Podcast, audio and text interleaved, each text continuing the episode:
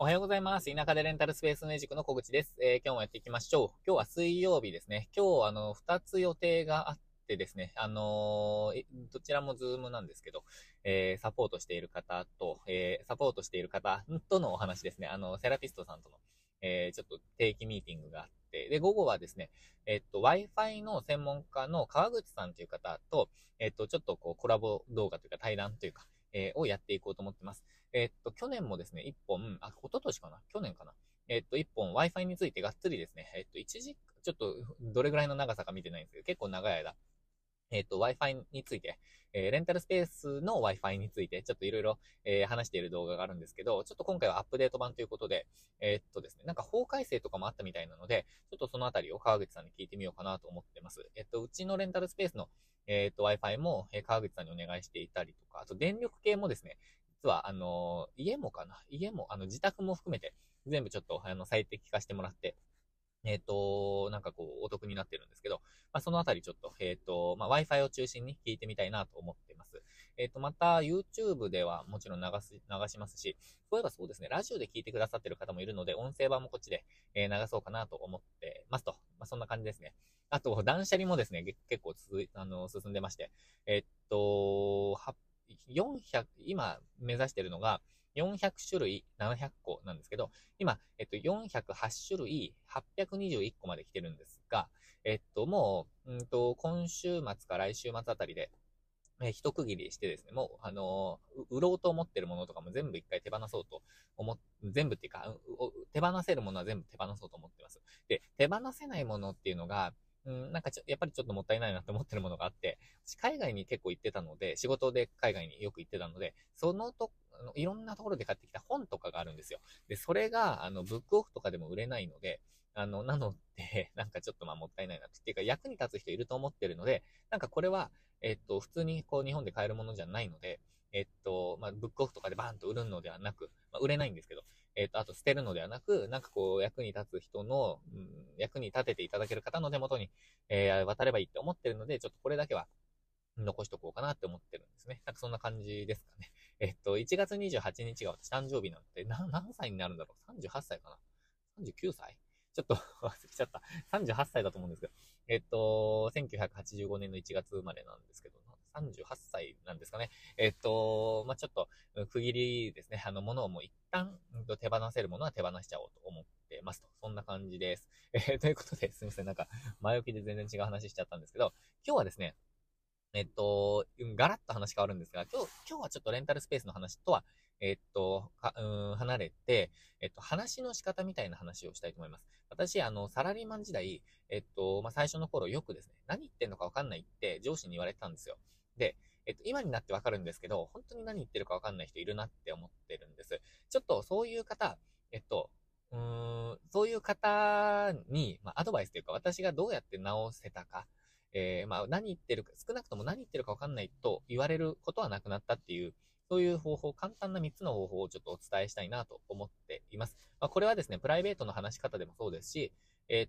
まあ、特に私が強調したいのはお客様とか仕事ですね。仕事に関してですね、同僚とか、まあ、上司、部下との話とか、まあ、何言ってるか分かんない人が、部下を持つってこともなんかちょっとあんまり少ないかもしれないんですけど、ただ、なんていうんですかね。まあそういう仕事関係とか、あとお客様との話し方みたいなところで役に立つかなと思ってますので、ちょっと本編では、話し方、何言ってるかわかんない人の改善点3つみたいな話をしたいと思います。ということで、本編に行きたいと思います。で、何言ってるかわかんないって、言われてましたってさっき言ったんですけど、ちょっと前提としてなんですが、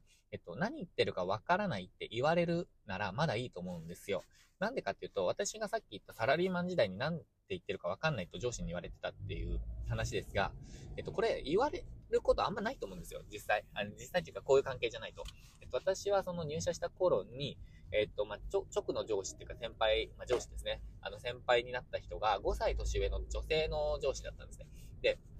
その先輩とは私はすごい、仲良かったんですね。仲良かったっていうか、まあ、その、序盤はもうなんでこいつがうちのチームに来たんだって思ってたってもう、かなり最初の方から言われてたんですけど、ただ、そういう話ができるようになった頃は、ものすごく仲が良くて、右腕と自分で言っていいのかわかんないですけど、ただ、すごく、仕事は任されていましたし、よく、なんか二人で、飲みに行って、いろんな仕事、もういかにこの仕事が楽しいかみたいな話を、もう会社帰りなのに5時間ぐらいずっと話しているみたいな。で、その翌日もそんな話をずっとしてるみたいな、そんな関係でした。すごく大好きな、女性の、上司、先輩だったんですね。で、その先輩すっごく言い方がきついんですよ。で、怒り方も激しいんですね。ただ、お客様にはっていうか、他の人には愛されるキャラだったんですけど、多分、社内で一番自分がすごい勢いで言われてたんですね。多分、言いやすいっていうキャラクターだったっていうこともありますし、なんか自分がですね、なんだろうな、自信がなかったとかそういうわけでもないんですけど、なんか本当にミスするんですよ。なんか意味のわからない。なので、多分すっごいイライラしてたんだと思います。私に対して。で、何言ってるか、それでわからない。だからもう、よく、何言ってるかわかんないっていう、すごい怒られてたんですね。で、こういう位置関係の人って、少ないと思うんですよ。実際、何言ってるかわかんないけど、それ相手に言えないっていう方が多いと思うんですね。なので、ちょっと見極め方としては、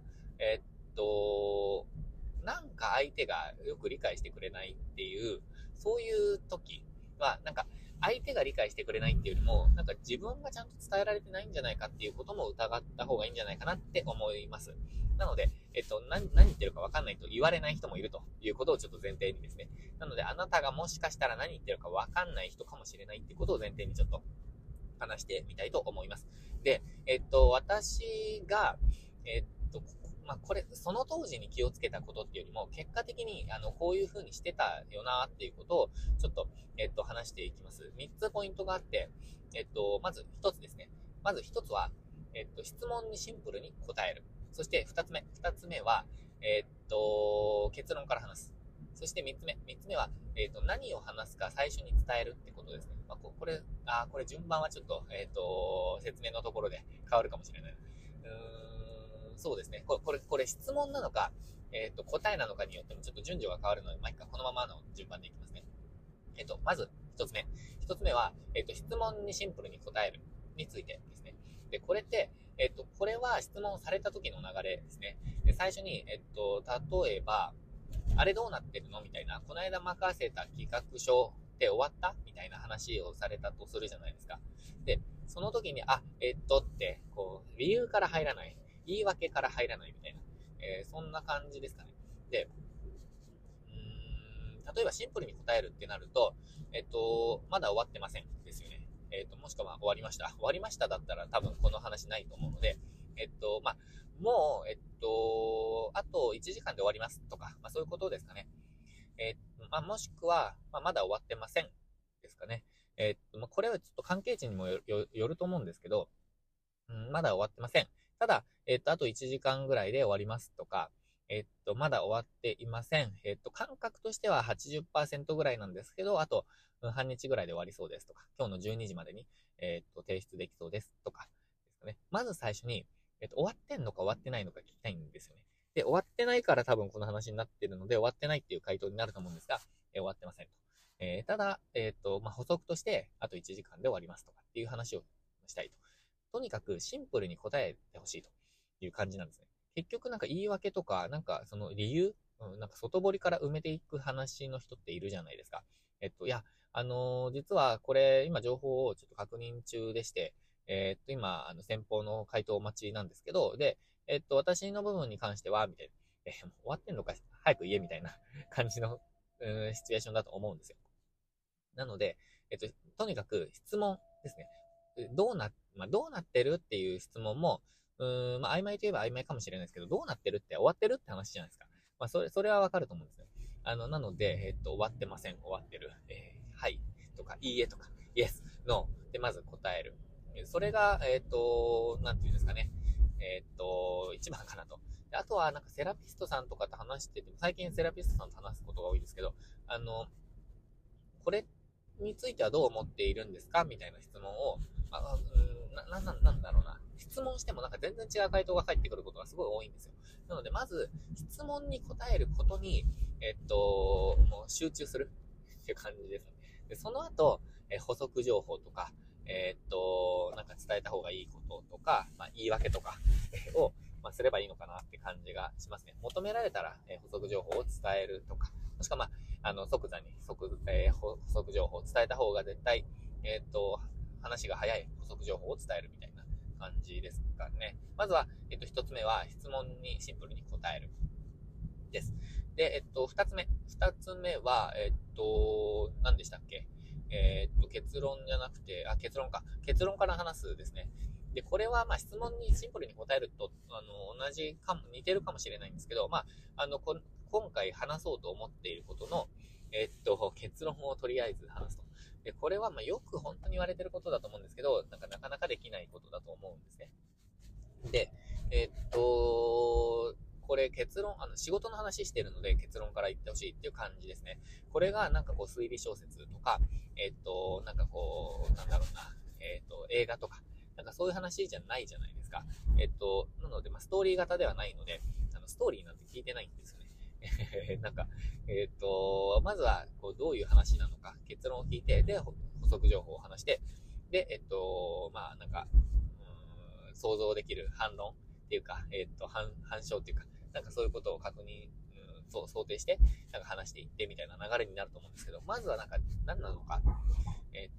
話してほしいっていう話ですよね。まあ、これ、パッとなんかこう具体例が出づらいんですけど、いろんな人と話してて、質問いただくときとかも、これがこれが聞きたいんですと。なんかもう、質問の内容をとりあえず話してほしいんです。まあ、これも結論の一つですよね。こういう質問がしたいっていう質問の内容をまず聞かせてくれみたいな、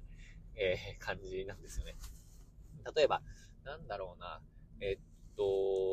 パッと思いついたんですけど、今、レンタルスペースの予約システムがなんかうまくいってません。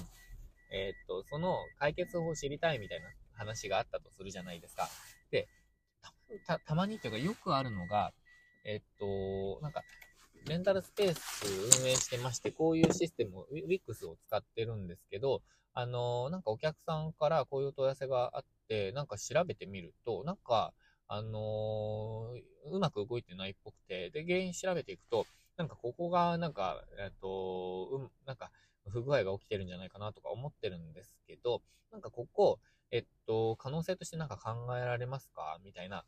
こんななんか回りくどい質問されることって結構あるんですよ。で、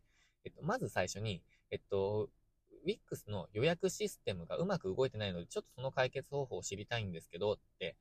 言ってほしいんですよ。なんかすっごい頭をなんかフル回転させて想像しながら何の話に着地するんだろうみたいなことを想像しながら行くと、なんか聞くじゃないですか。で、そういう話みたいな流れってよくあるんですね、私。なので、よくあるっていうか、多分、話を訓練していない人と話すことが最近増えたからだと思うんですよね。私。これ、サラリーマン時代にはあんまり起きなかったことなんですよ、実は。多分それは周りの人が、それなりに話せる人が多かったからですね。接客業をずっとしてたので、お客さんに説明するっていう場面がすごい多かったんですよ。で、自然と多分伝わりやすい説明の方法を学んだことはなかったんですけど、これ伝えた、教育に入れた方がいいと思ってるんですけど、サラリーマンというか、うちの会社、元の会社の。ただ、多分みんな、それぞれが、実践を交えながら、こうやって説明した方がいいって話を、なんか、体得してたと思うんですね。これ体系的に教えた方がいいんじゃないかなと思うんですが、ただ、私が独立した後ですね、急激にそういうことを感じ始めたのは、多分、そういう訓練をしたことがない人、したことがない人が、と話す機会が増えたからだと思ってます。なので、訓練してないんですよ。だからこそ日常の会話からこれを訓練しておくと、お客様と話すときとか、仕事のときに、すごい役に立つだろうなと思っています。まあ、それが一つですね。なので、まずは結論を話してほしいということですね。で、三つ目は、これから何話すかを、先に伝えるってことです。で、これ何話すかっていうのは、テーマっていうか、どうしてほしいかですね。で、これは質問ですとか、相談ですとか、提案ですとか、そういうことを、言ってほしいんですよね。そうすることで、まあ、これもさっきの二つ目と、重なる部分もありますが、受け手側が、身構えることができるんですね。あ、これ質問で来るのか。じゃあちょっと、そのモードで聞こうとか、提案かって思ったら、提案モードで聞けるじゃないですか。で、そうですね。あとは、相談なのかとか、アドバイスを求めてるのかとか、なんかそういう、何を求めてるのか、相手に求めているのか、ということを、これから話す内容を最初に伝えることで、わかりやすくなると思います。なので、例えば、さっきの例が正しい、さっきの例が適切かわかんないですけど、予約システムが壊れてるみたいな話の時に、ちょっとこう、例に挙げてみると、ちょっとこれ即興なので自分がうまくできるかわかんないんですけど、相談するときに、ちょっと予約システムでトラブルが起きてて、ちょっと相談したいんですけど、アドバイス、もらいたいと思ってますって話をして、で、Wix の、ブッキングシステム、予約システムがちょっとうまく作動してなくて、その解決方法を知りたいんですよね。で、どんな感じの症状なんですかみたいな。で、いやなんか予約システムうまく動いてないっぽいのが、お客さんの予約がうまくいかなかったことでちょっと分かったんです。で、ちょっといろいろ原因見てみたら、この設定の部分がちょっとうまくいってないんじゃないかなって思うんですけど、自分はこれをやったんですが、こういう設定を変えたんですけど、ちょっとそれでも治らないんですよね。なんか小口さんの経験の中で、なんかそういう事例とか考えられそうな、なんかこう原因ってありますかみたいな感じの流れで聞いていただけると、じゃあそれってここの可能性がありますよねって思いついた時は話せますし、でもどうですかねと、ちょっと見てみましょうかみたいな、一緒に見てみるっていう行動になるかもしれませんし、いや見てみて分かんなかったですね。でもちょっとこれ、サポートの人が結構親切に電話でも聞けるので、ここに聞いてみるといいですよって、こうサポートの、なんかシステムの URL をお送りするとか、なんかいろんな解決策がなんかすごいスピーディーに行えると思うんですね。なので、なんかそういう、何言ってるかよくわかんないと言われる人が、なんか見落としているこの3ポイント。もちろん、なんかこう、なんていうんですかね。補足の部分とか、追加の部分でもっともっと調べておいた方がいいこととかってたくさんあると思うんですけど、ただ、そんなことを、まずは考えずに、まず、この3つですかね。結論じゃなくて、相手の、質問にシンプルに答える。二つ目が、結論を最初に言う。そして三つ目は、これから何を話すか、先に伝える。この三つを気をつけるだけで、だいぶ変わるんじゃないかなと思います。その先に、なんか質問されそうなことを、ちょっと半歩先、一歩先まで、ちょっとこう、想定しておくとか、反証されること、なんか、反論、処理みたいなことを考えておくとか、ちょっと、聞かれそうなことを図面にしておくとか、なんか、そういうことは、なんか補足なんですよね、もはや。で、それができればもっともっといいと思いますが、なんか、いつもできるわけじゃないじゃないですか。なので、この3つを、普段の話から、やってみる。これやってみないとわかんないと思います、この効果。で、それが自然になれば、なんか、なんて言うんですかね。なんかよく、ラッキーって感じですよね。ラッキーっていうか、儲けもっていうかわかんないですけど。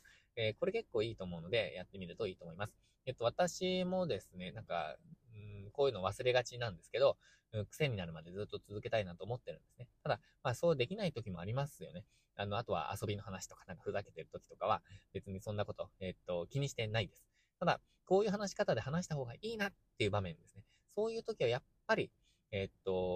この3つ気をつけてみるといいんじゃないかなと思って今日はこの話をさせていただきました。このきっかけといえば、なんか、この数日ってそういうことがすごいなんかあったんですよ。なんか、何言ってんだろうなとか、